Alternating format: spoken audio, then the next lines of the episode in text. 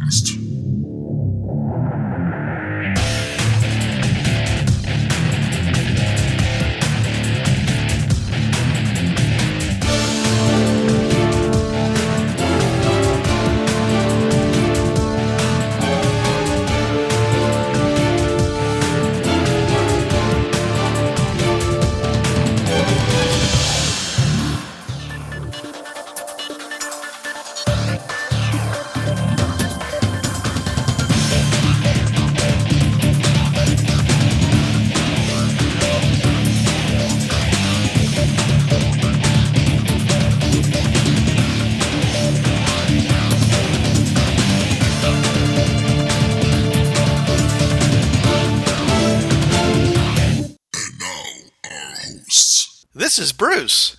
This is John. This is Trav. And this is Richard. Welcome to the TriTac Games Podcast, your podcast of finding yourself in the middle of an immense landscape and not knowing where you are. But wait, we've got this thing. They're called maps. How do you fold this thing, Martha? This week we're talking about how maps can be used in your game uh, for uh, you know not just the obvious reasons, okay, but also you know as a means of driving uh, the story, as a means of discovering new locations, as things of informing the GM about how areas interact with each other. Um, important things, uh, and some things that probably aren't so important. But John's going to tell us all about that. What is it, John? Most people imagine, you know, the you know, the good old D and D dungeon map, or the you know, the, or the combat map you use for, for things, and these are valid maps. But there's other reasons why you have maps, especially in games like Fringeworthy or in uh, Hardwood Hinterland or in games like Incursion. You have maps that basically define things such as the geopolitical realm of, of a place. If you're, you know, going to Pax Romana, you want to know who, you know, what is the actual extent of the Roman of the Roman Empire, and who are, and where are the other empires on this on that world, you know, or you or or if you're on the um, Golden Horde, how far really has the Golden Horde reached on that world, and where are those places you got to worry about going if you went for a visit, or or in some cases, you know how how you know are we there yet? And, you, and you're not quite sure because you because your map because your map doesn't really tell you.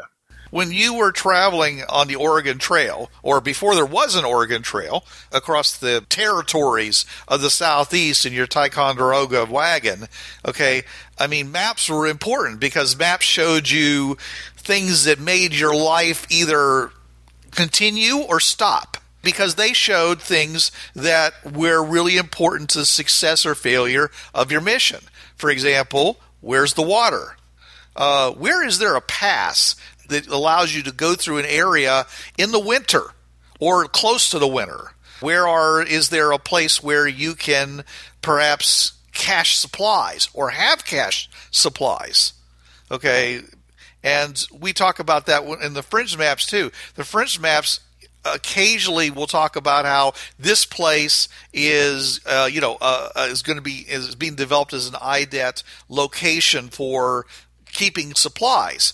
Okay, but has anybody ever actually laid out the map and said, okay, how far is it between these caches, these places where we're creating, you know, spots for people to get re-equipped, uh, get their vehicles fixed, just you know, fallback points in case of uh, war on the Fringe Pass against the pirates. A lot of that hasn't really been thought out or planned, and uh, I don't think that uh, Richard, when he designed the Fringe maps, really did that. Did you, Richard? Yes, I did. We figured exactly uh, how far would you go in a day? You know, how, you know, a thousand miles, that kind of thing. Um, Well, what was your decision? What was our decision? How far would you go in a day? Uh, 500 to, to 1,000 miles. I'd done it myself. Okay. And then we would have stations and we would have small encampments. Some of them hidden, some of them not. Okay. So you're saying that every that uh, when you look on the uh, alternate uh, uh, locations on your fringe maps, every 500 to 1,000 miles, you're gonna you intentionally put a po- uh, a pocket stop, or you put a location that you said was uh, an IDET uh, supply station. Or IDET friendly. Okay. There's a few worlds, a few places, a few garages out there, uh, different cultures, but once they incorporate themselves into the, uh, you know, into the community coming in from somewhere else, they're more than happy to trade for huge amounts of silver or gold. yeah. That's about every every ten. If you do it primary amounts, it's about every, approximately every ten uh, nodes. Then Yeah, that sounds about right. Yeah. I've driven 700 to 1,000 miles on a day. And after that, I really want to sit down and say, I want a hot cup of coffee or a, you know, a good dinner, and I'm just going to relax. and those IDET friendly pocket stops are the places you want to stop at to get that coffee or or chicory or whatever they happen to have. Yeah, because they might not have coffee. You know, there's little references you'll notice all the way through a place like Gerdnog's Garage. You know, basically you stop, you have a couple of sandwiches. If you had any problems, you talk to them, and uh, they speak something close to English, or you can translate and uh, take it from there. And you pay them with silver, and they're very happy to get silver. And that's one kind of map right there. Our node, the, the node maps in Fringe Raider is, is one kind of map. It's actually more of a travel map than anything else, really. Right, because it doesn't tell you really anything about what's on those worlds. Most of the descriptions on the fringe maps are very sketchy. It's really more like if you go to the portal, this is what you see. Uh, it's not really telling you about the world and, and its its breakdown. Which would which would uh, which would require three to four thousand pages and several several catalog volumes to expand on the worlds. And that, we left it for the GM, just for the pure fun. Each portal would be its own book, yeah, because even on a prime, the eight portals that go around that prime, each area is going to be different and just, yeah. I'm not uh, complaining. I'm not criticizing uh, Richard. I'm just saying is that it makes a lot more sense if you think about the fringe paths as, as you said, a kind of uh, here's you know th- this this is what you find at the off ramp of your inter interdimensional superhighway. Yeah. Also, also the the node maps. I, mean, I can imagine this as a as a three ring binder. You know, you're on you're driving around. You you don't got a computer unless you're unless you're Victorians and you got Babbage in the back. But even then, uh, you still you, you you need you need that three you need that three ring binder with the with the maps on. Well, actually, at least with the diagram or maybe just a list. But it's sort of a map. It's it's what I call the, uh, an unmap. It, I doesn't look like a map, but it's a map because that's what it does. It tells you where to go you know, where places where things are. And, you know, the three ring binder of known places is really important. And you may actually want to leave it on the platform just to keep it safe. You, you lose that and you lose, you might actually forget where things are on other platforms. Well, hopefully you made a backup of it of some kind. I, I never cease to amaze me how people never seem to have backups of important things. I mean, just take photos of it if you have to. I mean, and you know, multiple devices, uh, just crazy stuff like that. spent spent spent about ten minutes at the copy machine at Hatsumi Base, and you got yourself another copy of the of the of the, of the book. know. Right. But I mean, like for example, you can you know you can color code the sheets so that every time that there is a uh, a a place where you have like a, a an equipment dump, you use a different color, and then that way, when you're looking at your binder, you can see you know how often the the breaks are, and and because the fringe paths are so evenly distanced, then it, it actually makes sense. You'll see a pattern, or if you don't see a pattern, maybe you might see a hole where you need a, a new one put in or something, you know, because like that, sometimes they, they go away. Sometimes bad things happen on these worlds that you go to, and you may lose a, a, a an equipment depot, uh, and you might need to restore it because you know it's it needs to be there. Yeah, and what we're talking here is we're talking in-game maps, basically the the node map and so forth. I would consider a player character map rather than a player map because this is what your player character would have, you know, on that world. This is what he has to refer to. Then the player maps are something a little different. Player maps are basically you know along the line of uh, when you step through, you have this. Oh, I have this great little uh, map I've done in hexes or in squares, and here's everything. Well, no, uh, this is where getting big sheets of paper or cardboard, and you step through the and you step through, and all you see is what you can is basically as far as the tree line, and that's it. And the rest gets uncovered as you go along. You know the old fog of war. Unless you send up some kind of a of a you know a device, a, you know, to, to do, with some mapping software in it to go and give you a nice little map. Well, mapping software, a lot of the mapping software we have right, it has to be something specially written then, because most mapping software we have depends on GPS these days. So you, we're talking custom written, custom written software that probably depends, uses in a, a, a, a inertial compass to keep track of where everything is. Maybe but it could also be done with a couple of uh, radio sources um, and using signal strength from those radio sources to set a point that you base it all on. I mean, it, I know guys over at my son's school that could do that. Yeah, or both. I mean, you, you basically you want to have more than one way to, to validate that that location. So having both the two radio sources and an inertial compass helps you validate where that location is. So instead, instead of being instead of being a day's walk, it may be a day and a half walk. Right. Okay. So I mean, so that's important when you when you start a map. The first thing you want to do is you want to set the points on the map that are permanent. That you know you you can identify so you can everything else is going to be in some reference to that. It's like you look at the old maps in the 1800s, you know, you had like this mountain, that river, whatever, and then everything else after that could be a little loosey goosey because you had these other points of reference that you always could tell, you know, where you were on the map pretty good. A good thing to have with the landmarks is things you know that can't be moved or easily destroyed. A forest yeah, if you put a forest on a map, that can be shrunken and taken down. Back in the 1880s, it was a little harder to move a mountain or a river. Now we can do it. We have construction, explosives, and all that. But back in like the 1880s, you know, Lewis and Clark and the Oregon Trail, you knew the mountains and rivers were going to be there.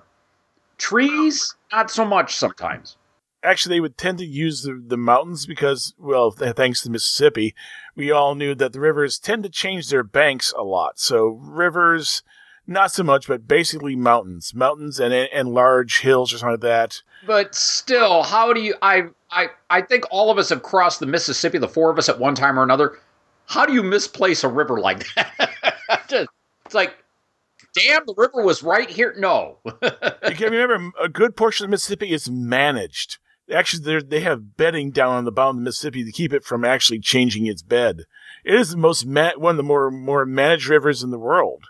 Uh, we make we keep it from deciding to go like right right now.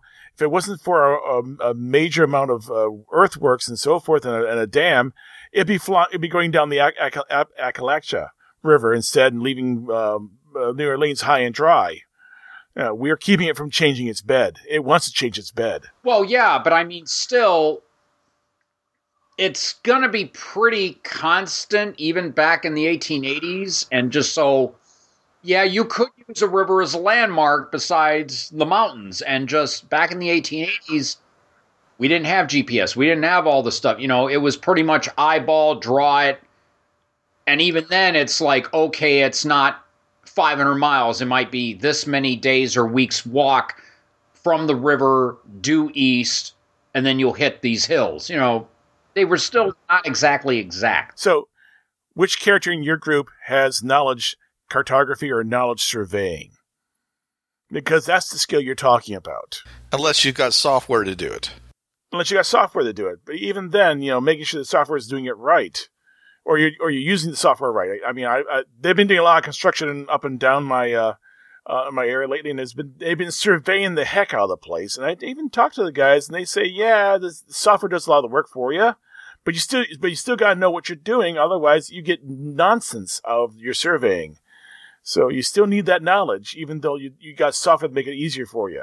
I love making really ugly maps for people to uh, to work with when they come to Worlds. What, where, what, you know, where's this place? Well, it's kind of over here in this direction, and and uh, there's a whole bunch of uh, wild animals, you know, that seem to be in this area because you can hear a lot of noise and stuff, and and over here you can hear the sound of a river. I mean, uh, it could be a big river, small river, kind of hard to say. And way, way in the distance, you see a big mountain with snow on the top of it. There you go. Yeah, I mean that's where you get the the the Astrolabe app for your for your handheld device, so you can shoot a star and figure out where you are. If you're, if you're you know, uh, of course, all that gives you is your latitude, not your longitude. So at least you know, okay, we could be in North America. Europe or Siberia. but we're definitely not in the south, not in South America. Right. Well, I don't think anybody really cares that much about where your exact location on the planet is initially. Okay. I mean, like you're saying, what is the purpose of these maps? I mean, if you if the point of it is for you to navigate, for example, between two portals, okay, then that's important to know exactly where on the world you are. But if all you're trying to do is trying to find, you know, the lay of the land, let's say for the near couple hundred miles, then you don't need to know all that. Though, uh, well, when I ran my doing the playtest game for Savage Fringe, they, the team traveled from the warp to the Khan's uh, palace. It was a 300 mile trip. And none ever said they were mapping their way because they're going on a road. And I just waiting for them, someone to ask you about, you know, uh, so how do we get back? And I point out, you know, there's many roads leaving the Khan's the Khan's palace. Which one did you come on again? Because they didn't map their they did not map their way there. They didn't sit there and actually take shots and see where they were. So they if they didn't know which way they're going, because I'd say it, it all looks the same.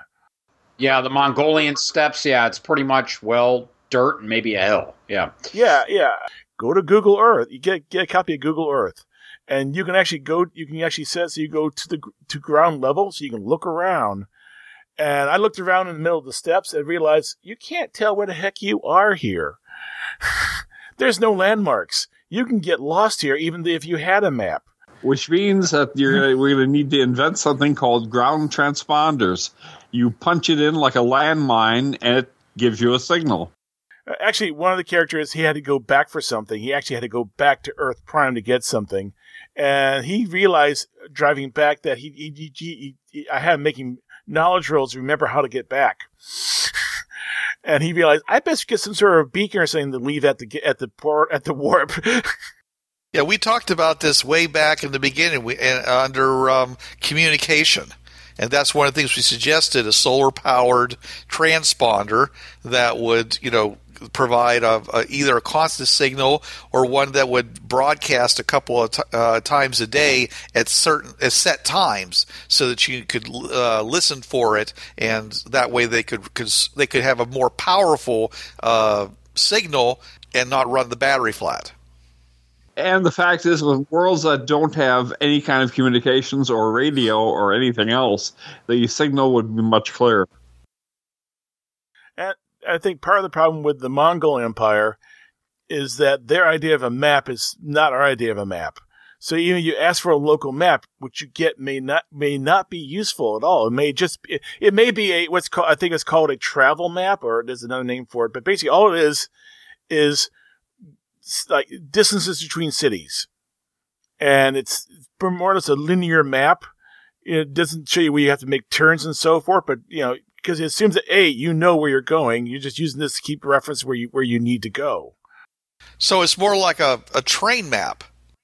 Yeah, like a train map. They just they, they show the distances between cities on those, but they don't talk about you know like how what mountain ranges you have to go through or what rivers you have to ford. It's just distance. Yeah, or, or they might they may have landmarks on it. You know, you know, you, you, when you get to this landmark, you, you make a southerly southerly trek of ten miles before you hit you catch you make another turn here and head head uh, east again for another another fifty miles or whatever the, the, unit of measure is on that world. So yeah, it, it's it, but it may still be a straight line on the map, but it has instructions for turning here and there. But you know, it's meant to be like a scroll. You just scroll it out as you go along, keeping track where you are and these are used today. I mean, I, or at least within the past hundred years, I have a wonderful travel map of the of the countryside in England, and I, I went and looked at the, where the cities were. It's like they're all over the place. But you look at the travel map, it's a straight line. Yeah, so there you depending on the on the uh, on the roads they have, and and and they would have roads by by this time. But uh, yeah, uh, but also, you know, like I said, the, you know, there's other. But besides that, there's you know, uh, if you're talking about the political maps, uh, a lot of people will you know will ask for okay, who's in charge? Where you know where are the where are the polities? You know, and I would say, I mean, I looked at, I decided to do a quick search, and I found Ro- Roman maps, but you went looking at them, going, they got the Mediterranean really well. The rest of the world, not so much coastlines are really easy to do. I mean, you just if it, waterways were always the borders of nations or mountain ranges were often. So mm-hmm. it's the dotted lines we have now. That's all geopolitical, you know, modern Western invention. Back in those countries around 2,000 years ago, yeah, it was all rivers and seas and mountains were the borders, and just that's how the how it was. Now, the one thing you have to be real careful about with geopolitical maps, especially military maps, is you want to be careful whether or not you're going to get caught with those. Because people who have those kinds of maps, they tend to be thought of as spies. Yeah. especially if they're if they're fairly accurate. A lot of maps are made intentionally wrong to confuse invaders. And here you go walking around with your your accurate map printed on your laser printer. Have you ever seen Google Earth over Alice Springs in the base that's actually there? You won't. Interesting enough, it does show up in Google Maps, though. It depends. Also, if you go to different maps, also I think Terra Server will have a, also has a satellite maps, and they they show a lot of things that they shouldn't show. Let's say you're an explorer, okay? Because we're kind of talking about using it in Fringeworthy. So you're an explorer, and so you're you're going to want to indicate on your maps where a bandit camp is or where there's a defensible place that might have a good supply of, of, wood that could be used to make into some kind of a fort. Uh, you might want you, you want to mark on your maps where water supplies are, especially good water supplies.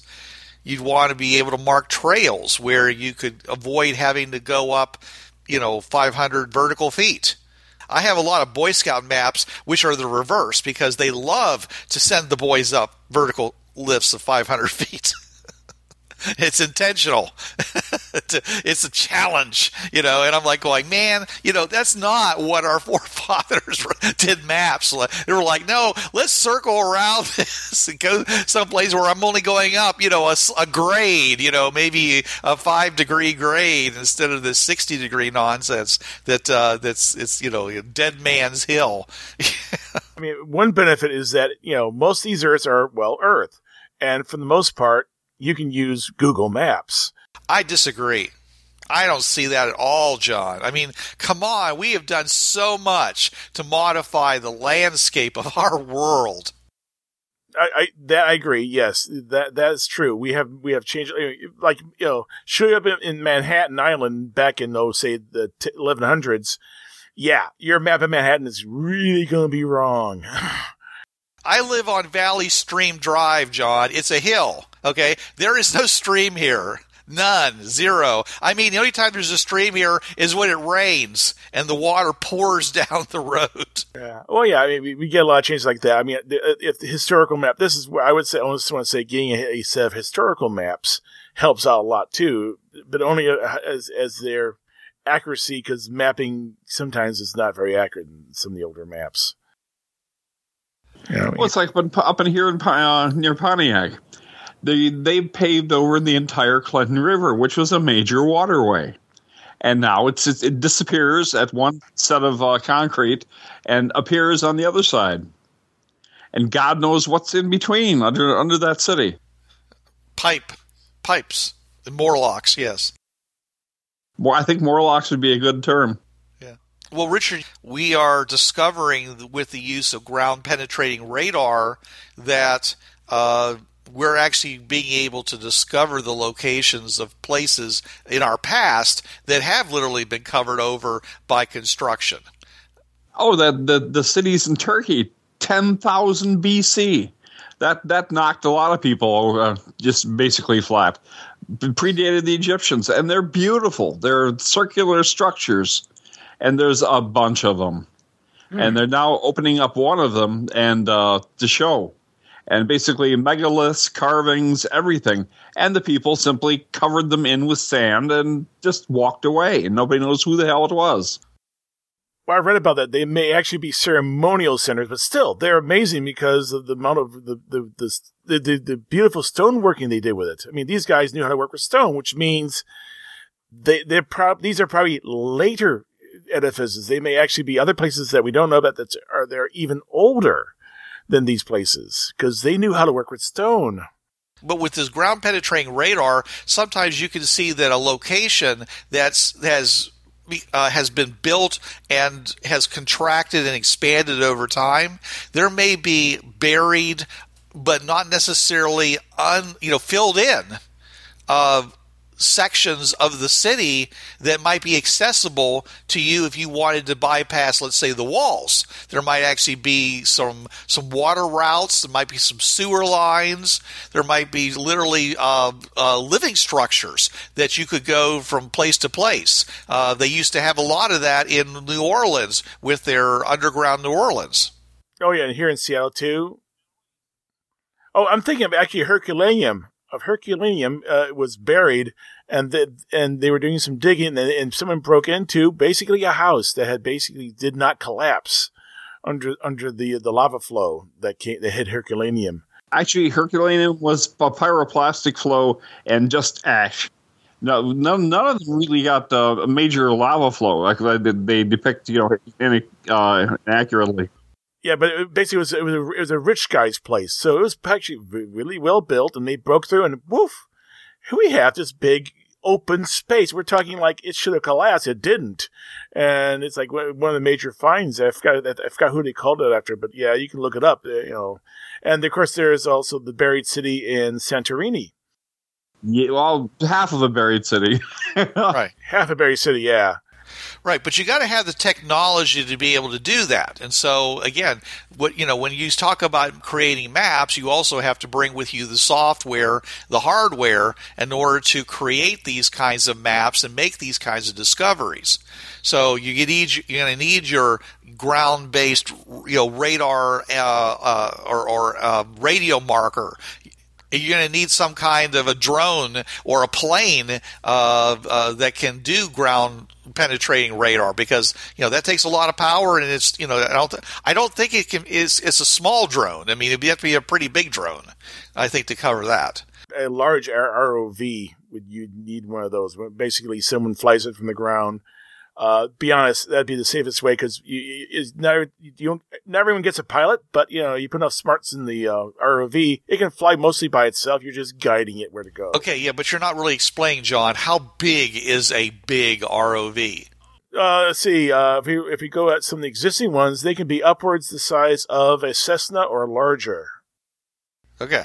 So, I mean, is that what it takes for ground penetrating radar, or could you have something closer to, uh, let's say, a six foot wide donut? Actually, a four foot by four foot donut. I, I watched them use them,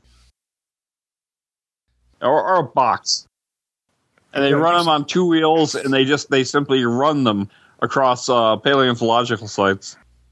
Well, I figured it'd be a lot easier to track if you were you know, if you had it in the air, I mean, in, or on a grid, rather than running it over things that would kind of mess with that. But you know, hey, I mean, if you got a good enough um, radio uh, anchoring kind of thing going on, you could still be able to track exactly where you are.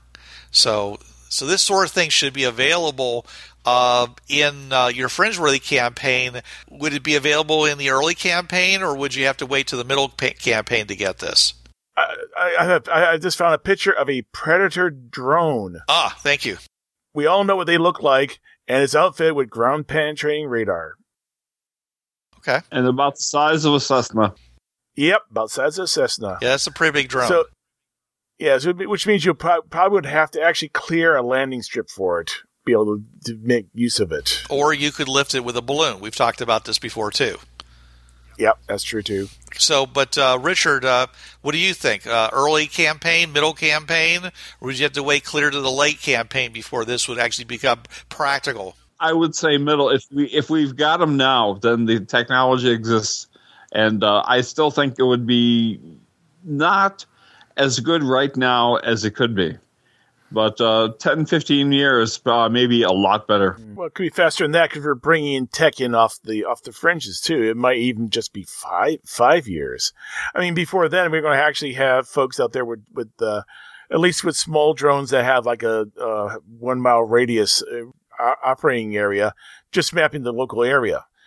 With a predator type drone, you can map areas and you can keep mapping them. And you can really do some amazing work as long as you get a station going and uh, the the drone circles and expanding and expanding ring. Better yet, you get yourself a lighter than air uh, craft equipped with, with what you need. Just let it go up there and by itself and just go. Solar powered, keeps on going, doesn't need to land. Well, that would definitely be middle campaign to late campaign because that kind of AI is not currently available. But actually, that's actually fairly simple. You say that. Yeah, yeah. It depends on whether or not there's a minute. You know, yes. When I mentioned the inertial compass, you oh, should always have an inertial compass because you're not you're not guaranteed the Earth you're on may actually have a usable magnetic magnetic field for you to work with with your compass. And when you say inertial compass, you mean a gyroscopic compass, correct? That's correct. Yes, it, it always points points back to wherever you set it to. So if you set it to the portal, it always points back to the portal. Well, it points in the direction that you started up in. Okay, I mean that's I mean they've been used in airplanes for a very long time. Yeah, and it's a, it's a you know known technology. Just got to keep it running all the time. That's right. all. Yeah, you got to keep it, you know, and but they do tend to drift after a certain period of time. So you have to. That's you know one reason why everybody was happy to run, uh, you know, change over to the GPSs because they were more accurate and you didn't have to calibrate them.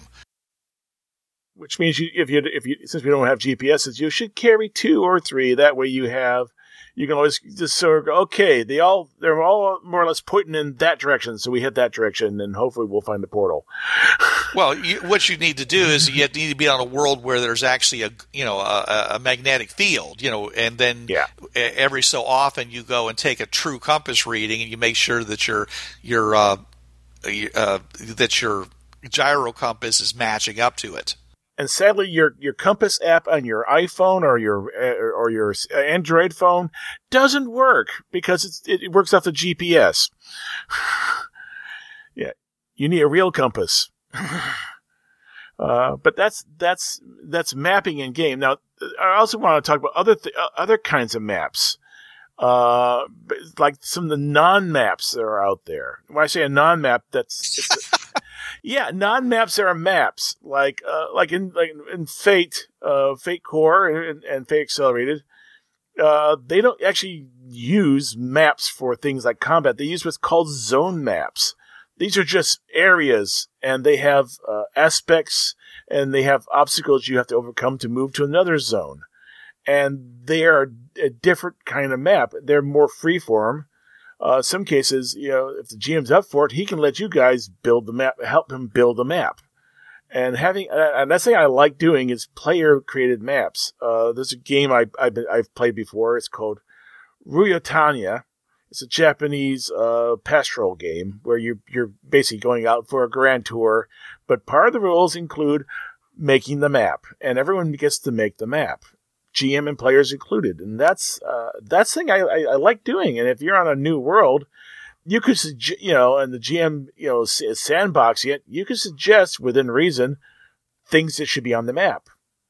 I would say, you know, that's, that should be well within, you know, the purview of the players. Can it can make for more fun things. You can actually, you know, have that little, that little, little woodcutter shack out in the middle of nowhere.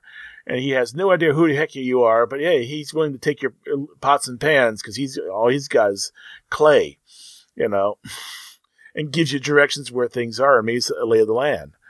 Um, but these are, you know, uh, but also I was talking about maps. I mean, there's, um, oh, like doing a chase, uh, there are lovely rules in Savage Worlds for doing chases. No map required. You're just using cards. And what the suit of the card and what the card is determines what's ha- what happens in game. But it's a chase, and normally you do it on a map. Here, you're just doing it with cards, and that's what I say. It's a it's a map that isn't a map.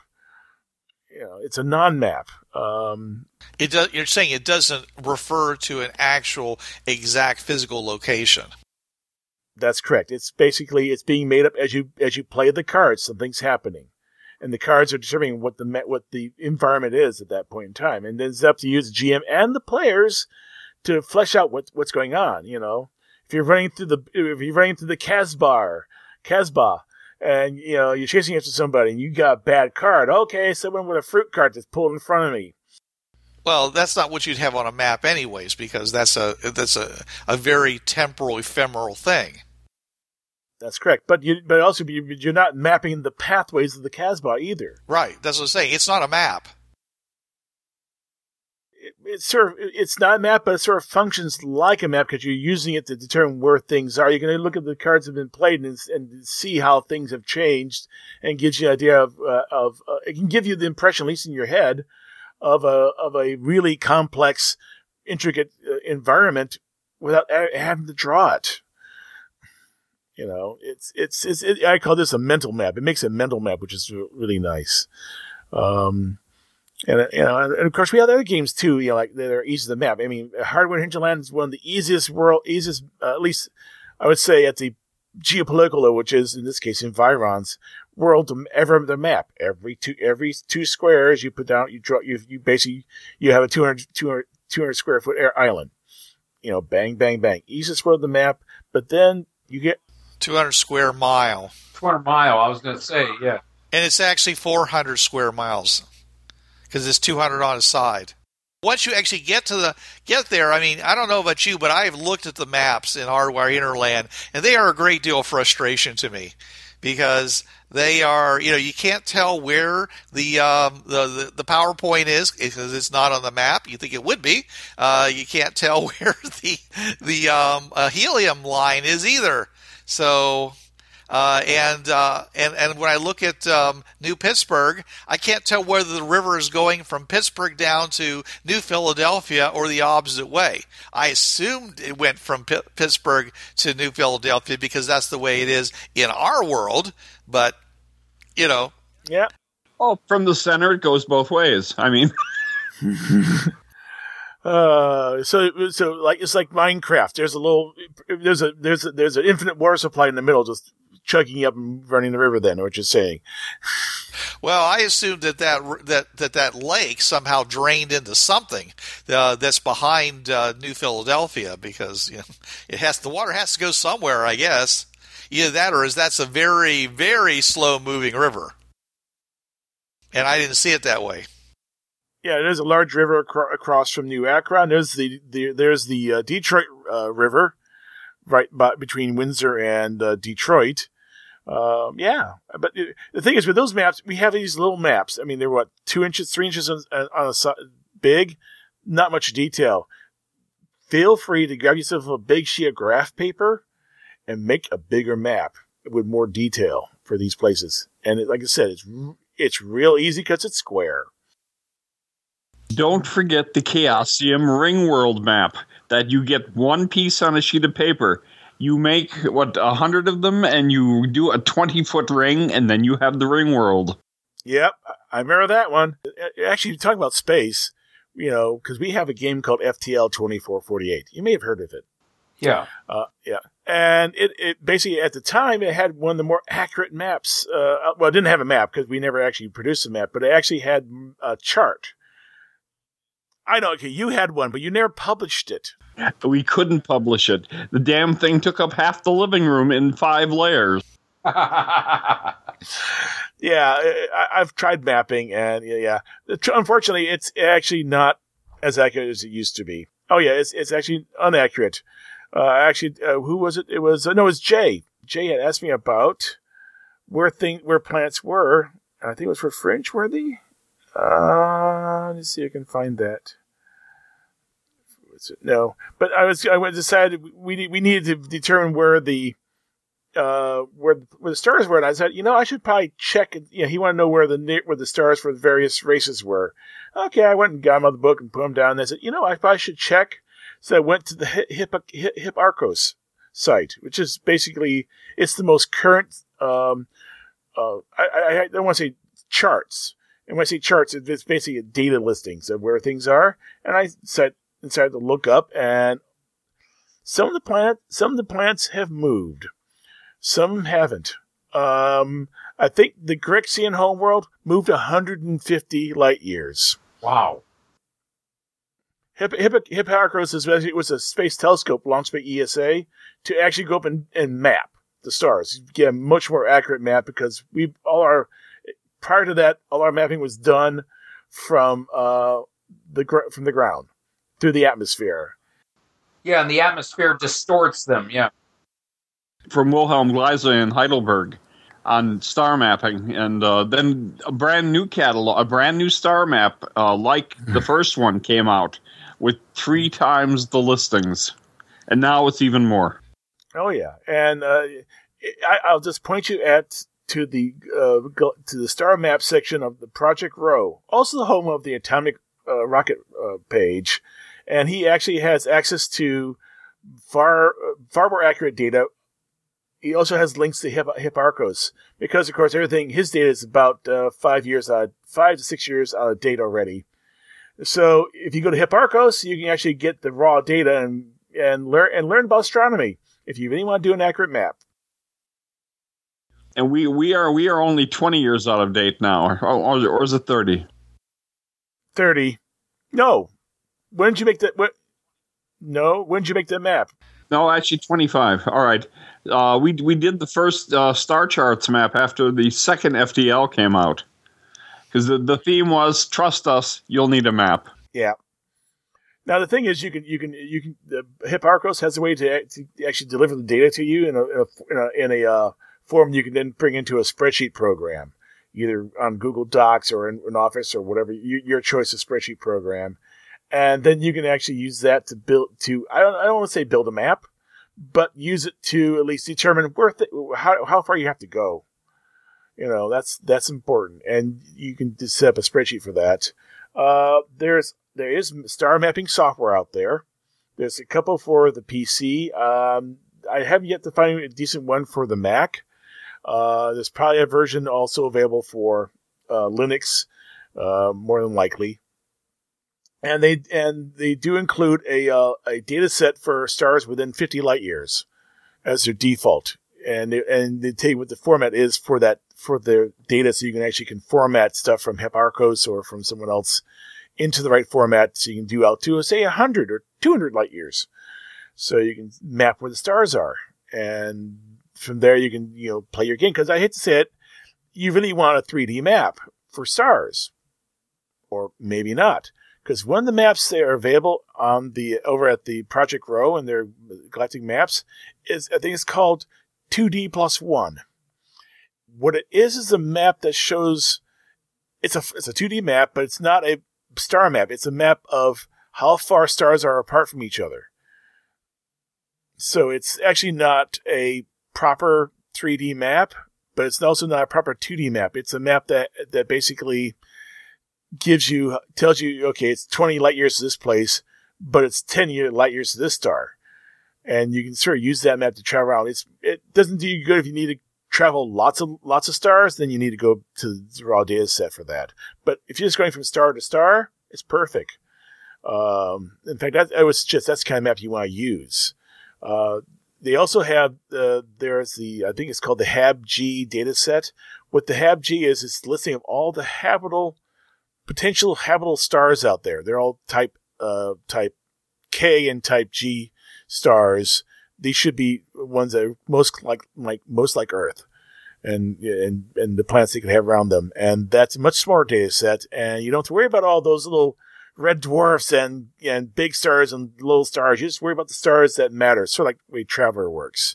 Traveller does not list all the stars out there. They just list the stars that have people on them. And that may, may, may be way, one way to go. But that does come up with, with mapping worlds. You know, even in Fringe, even in Fringe you can map a world because there are the eight, uh, planetary port, eight stellar portals. each one of those is each one may actually hook up to a world, and you want generate that world. So you can you know, and there's plenty of star generation stuff out there. Um, there I, I actually linked to a couple of my uh. There's one that actually generates a star a planetary map, and you can set the parameters. Uh, there's another one out there generates star systems. So you can actually, if you want to just randomly generate a star, I don't think you can specify what. The, yes, you can you actually can specify the star and it's within all within 20 light years. So it works for Fringeworthy. They actually have set stars within 20 light years. So you can actually generate the solar system for that world and then pick where you want to put things in your, in your stellar map. Well, there's also when you're talking about mapping, like when we did uh, when uh, we did uh, cloisters, Mhm. we simply took a bought a Rand McNally and began to bomb, much like the Morrow Project, and then set up the societies around the bombing areas. Where would be good? Where would be bad? Where would they not want to go to? No, you don't want to go to Chicago. No, you don't want to go to Toledo. You know, basically, so you'd be routing around those areas. You don't want to go to Colorado Springs because it won't be there. and uh, underground, some of it might survive, but we, we had a we had a template. We had a, we had a template for you know large, medium, and you know small missiles, small bombs, and uh, it actually it, it went great. It's uh, I've got the original Morrow map, and now I've got the more updated Cloisters map here. Well, you know what? We were talking about Google Maps before. There's a mashup for Google Maps that does atomic, uh, does nuclear missile strikes and tells you where the radiation would have fell, where the fallout. Yes. So yeah, if, so if you really want to know what what what a, what a 10, meg, 10 megaton bomb does to to Tulsa, Oklahoma, you can find out. Oh, I did. We we did one that it was uh, Detroit and how, how it affected Pittsburgh. Was it or it was uh, it was uh, Toledo, one of the two, and uh, the fallout patterns. But everything's changing. Missiles are smaller and more accurate. Yeah, the, the, even the, the the data set includes the Tsar Bomba. Ew, that was the biggest bomb ever detonated. It actually includes both the, the one they actually detonated, the, the 50 megaton, and the 100 megaton version, which never never ever got. They, I think the fifty scared them enough. Well, first off, the 50 filled up basically when they dropped it. The, the airplane rose like like a hundred, like a thousand feet after dropping it. oh, they're lucky they were that actually they made it through it. Well, it was a, it was the size of uh, a size of a small van. Well, I, I've, I've got a lovely picture of the artist Bill Wardrop sitting on top of an H bomb down in the Colorado Museum. yeah, I've met Bill. yeah, yeah. Uh, but yeah, yeah, mapping worlds, you know, mapping worlds again another different is another thing, and uh, where things go. I mean, some of these mapping software just they'll give you this really crazy looking map when you generate the world, and you gotta go, okay, uh, there's no grid lines, and what? I mean, uh, there's I, I actually got a bunch of links for stuff, and I'll post the one I like the best. But there's also an app out there called Hexographer. Um, it's an app that basically generates hexagon map, uh, hex maps for places. It includes a random a random map generator, so you can actually can, and you can specify what the place, what the parameters. Lots of water, not so much water, so whatever. So you can actually generate a map, and you can set the size, whatever. And I've used I've used it to generate maps for uh, other games. Uh, they have another. They, they actually have a map, another mapping program that isn't working right now, but it did. It did world generation. Uh, it sort of works, kinds of work. Uh, they haven't updated lately, uh, but I'll put a link in that into the notes for it when this gets available. Um, it's Hexagraph is a nice little tool. Uh, it, it has a whole bunch of icons, and if you pay the money for it, you actually get access to a lot more stuff in the full version. But the free version works just fine. Uh, of course, then of course we have to talk about Campaign Cart- Cartographer, the granddaddy of them. Uh, doesn't run on Mac unless you run uh, emulation software. But uh, but it's like the, the go to if you want to generate maps of all kinds. That's one that it's one to go to because because there's whole there's a whole load of plugins you can get for it. Uh, the generate cities, generate. I mean, cities are you know that's one of my bailiwicks is generating a decent city because most times I'll see people with their randomly generated cities, and I go, and that's a city built in the 1950s or 60s because it's all on straight lines. For the most part, cities that have been there for 100 years don't got straight lines. You know, I think Baltimore, Boston, yeah, there's you can tell where the bits screw up and they haven't straightened out yet because they're all goat paths. And DC with the circles, traffic circles, which are ancient, but they're still a pain. yeah. Uh, I, I've been over in Europe, and yeah, uh, I've been in Europe. I've been to Germany. And I've been to places where, yes, it's it's a maze. You know, the, the streets are just wide enough for one Peugeot to go down, and that's it. And in England, the same it was you couldn't even get cars down some of the old, old, old streets. It didn't help for the longest time that they had kept the street signs down from World War II because that's what they did back in World War II. They took down all the street signs in the countryside, so you wouldn't know. I think recently that's been taken care of. They actually put the street signs up in most places, but for the longest time, if you were driving around and you didn't know where you were, you wouldn't know where you were because there was no street signs. Or at least on, on country roads, you'd have to ask me which where do I get where do I go again? Or you have a map. Oh, you have a map. You have a choice of two different dirt paths to turn down. Which one? Which dirt path do I turn down? Well, if it's if it's actually been drawn correctly, then it should be pretty obvious. Yep. And I've had maps drawn correctly. and I turned down the wrong road because either my map wasn't properly oriented, or I was going a little too fast, and I thought I and, and I turned down the wrong road. But yeah, things like that happen. Two of the friends of the the gamers group, Gary and Sandy, were in Britain. They went for one town and didn't realize that the same several towns had the same name or something very close. In the middle of the town, in the middle of the rain, not knowing where the hell to go, and they were rescued by Morris dancers, which are sort of like science fiction fans. And uh, they actually grabbed them and adopted them and uh, got them eventually where they needed to go. But it was it was very cute. Oh yeah. What are we? You're, we're Morris dancers. Oh, people don't like us a lot. Yeah, we're science fiction fans. No, they don't like us either. Yeah, but you know, we have a bunch of games that use. Me. Oh, actually, one game we have that makes makes good make I would say makes great use of Google Earth is Weird Zone. Okay. I've done several. I've done a couple scenario scenarios. I actually have a, a scenario I ran with the uh, Sunday Skypers, but I also done a couple with uh, in conventions. And what I do is I go, okay, uh, where are we? Uh, where it's you know, like, like, example of the Skyper, we we try and determine who the what the players did for a living and so forth, and they decided that they were bush. One of the guys was a bush pilot. Another guy was an environmental scientist, and uh, another person was a hunter. And they are up in Alaska, and they're flying out, and they fly out to the bush and so forth. And they're at, and they were at the hangar, a Quonset hut hangar. So I said, okay, that's enough for me. And I went looking for airports in, uh, in up in uh, Juneau, I think it was, or, and I found an airport with a Quonset hut hangar. I put I put my uh, mark in the middle, took a took a screenshot of it, got the scale, drew the circle, bang, everything in that map. That's what you get. That that's what you get to start the game with. Everything on that circle.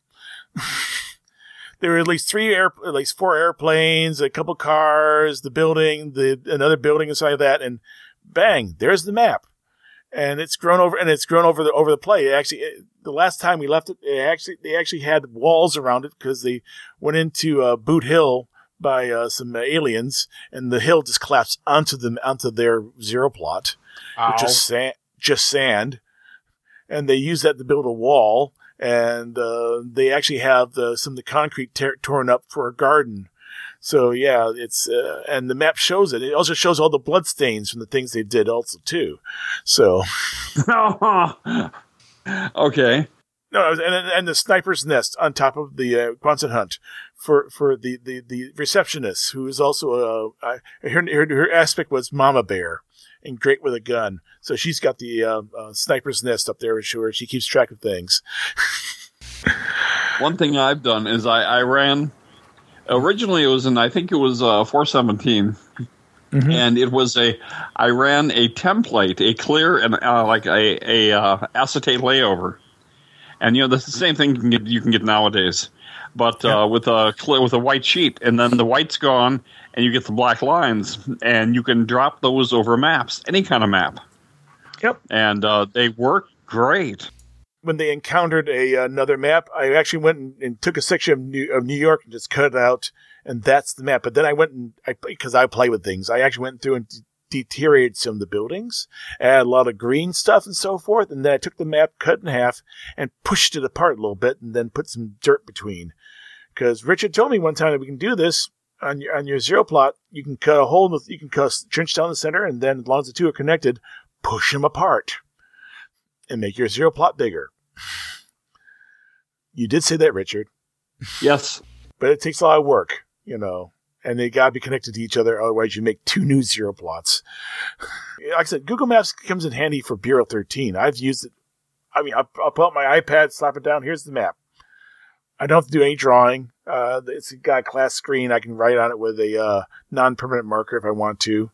Uh, and I've used that more than more often than not for for for gaming maps. Uh, makes because it's happening in Seattle. Okay, here you are. Here's the, here's the house in Seattle. Here's a street view. You can see what it looks like. It's great. I mean, for a modern day game, Google Maps is your is your is makes your life a whole lot easier. You just got to learn how to use the uh, bookmarking feature in Google Maps. So you can bookmark various areas, and then you know you can do the as long as there's a street view, you can show them what the house looks like from the street.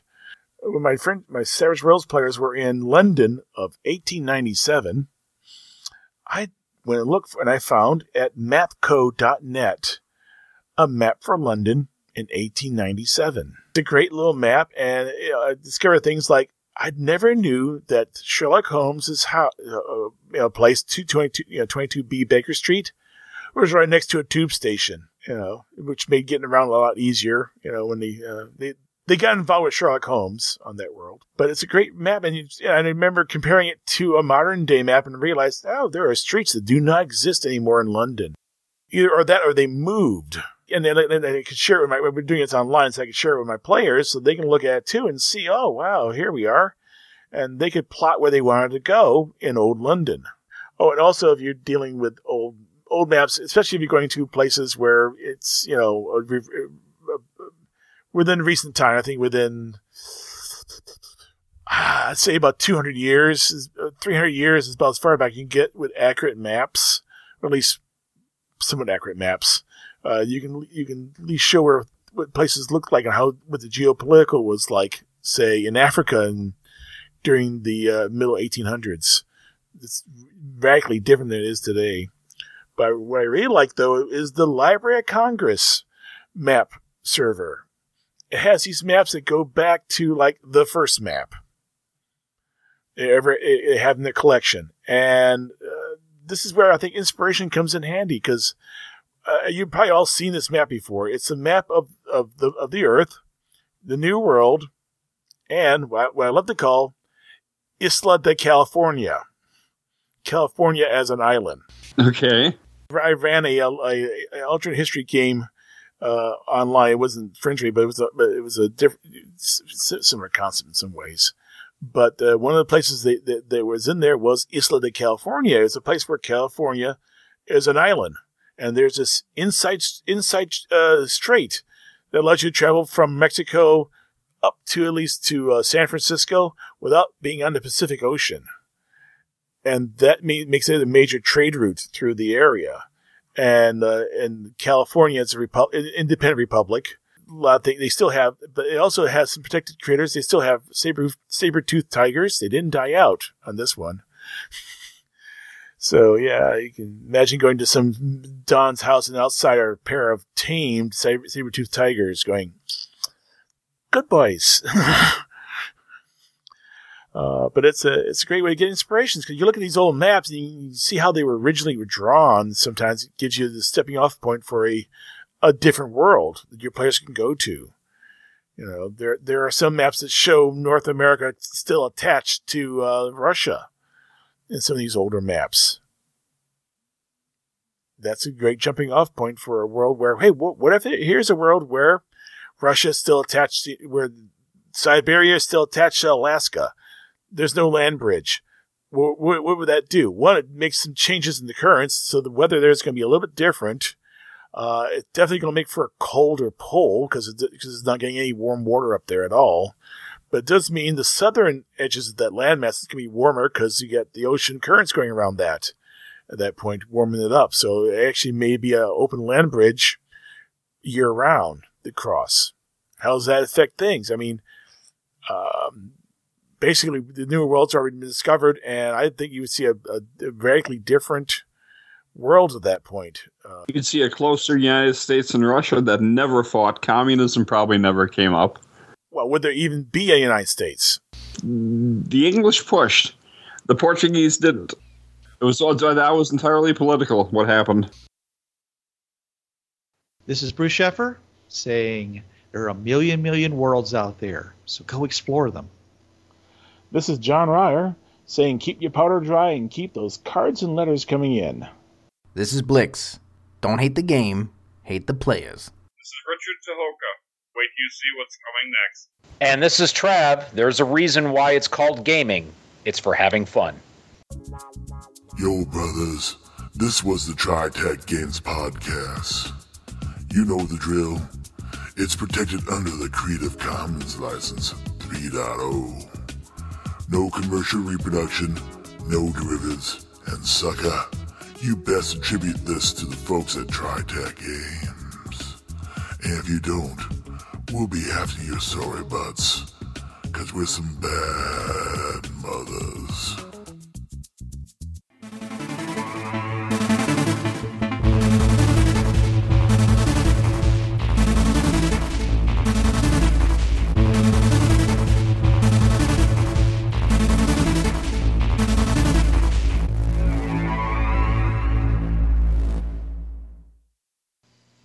Hi, this is Trav of the Travcast, hour three of Blind Wolf's Rubber Room Association on DementiaRadio.org, Tuesdays, 8 to 9 p.m. Eastern.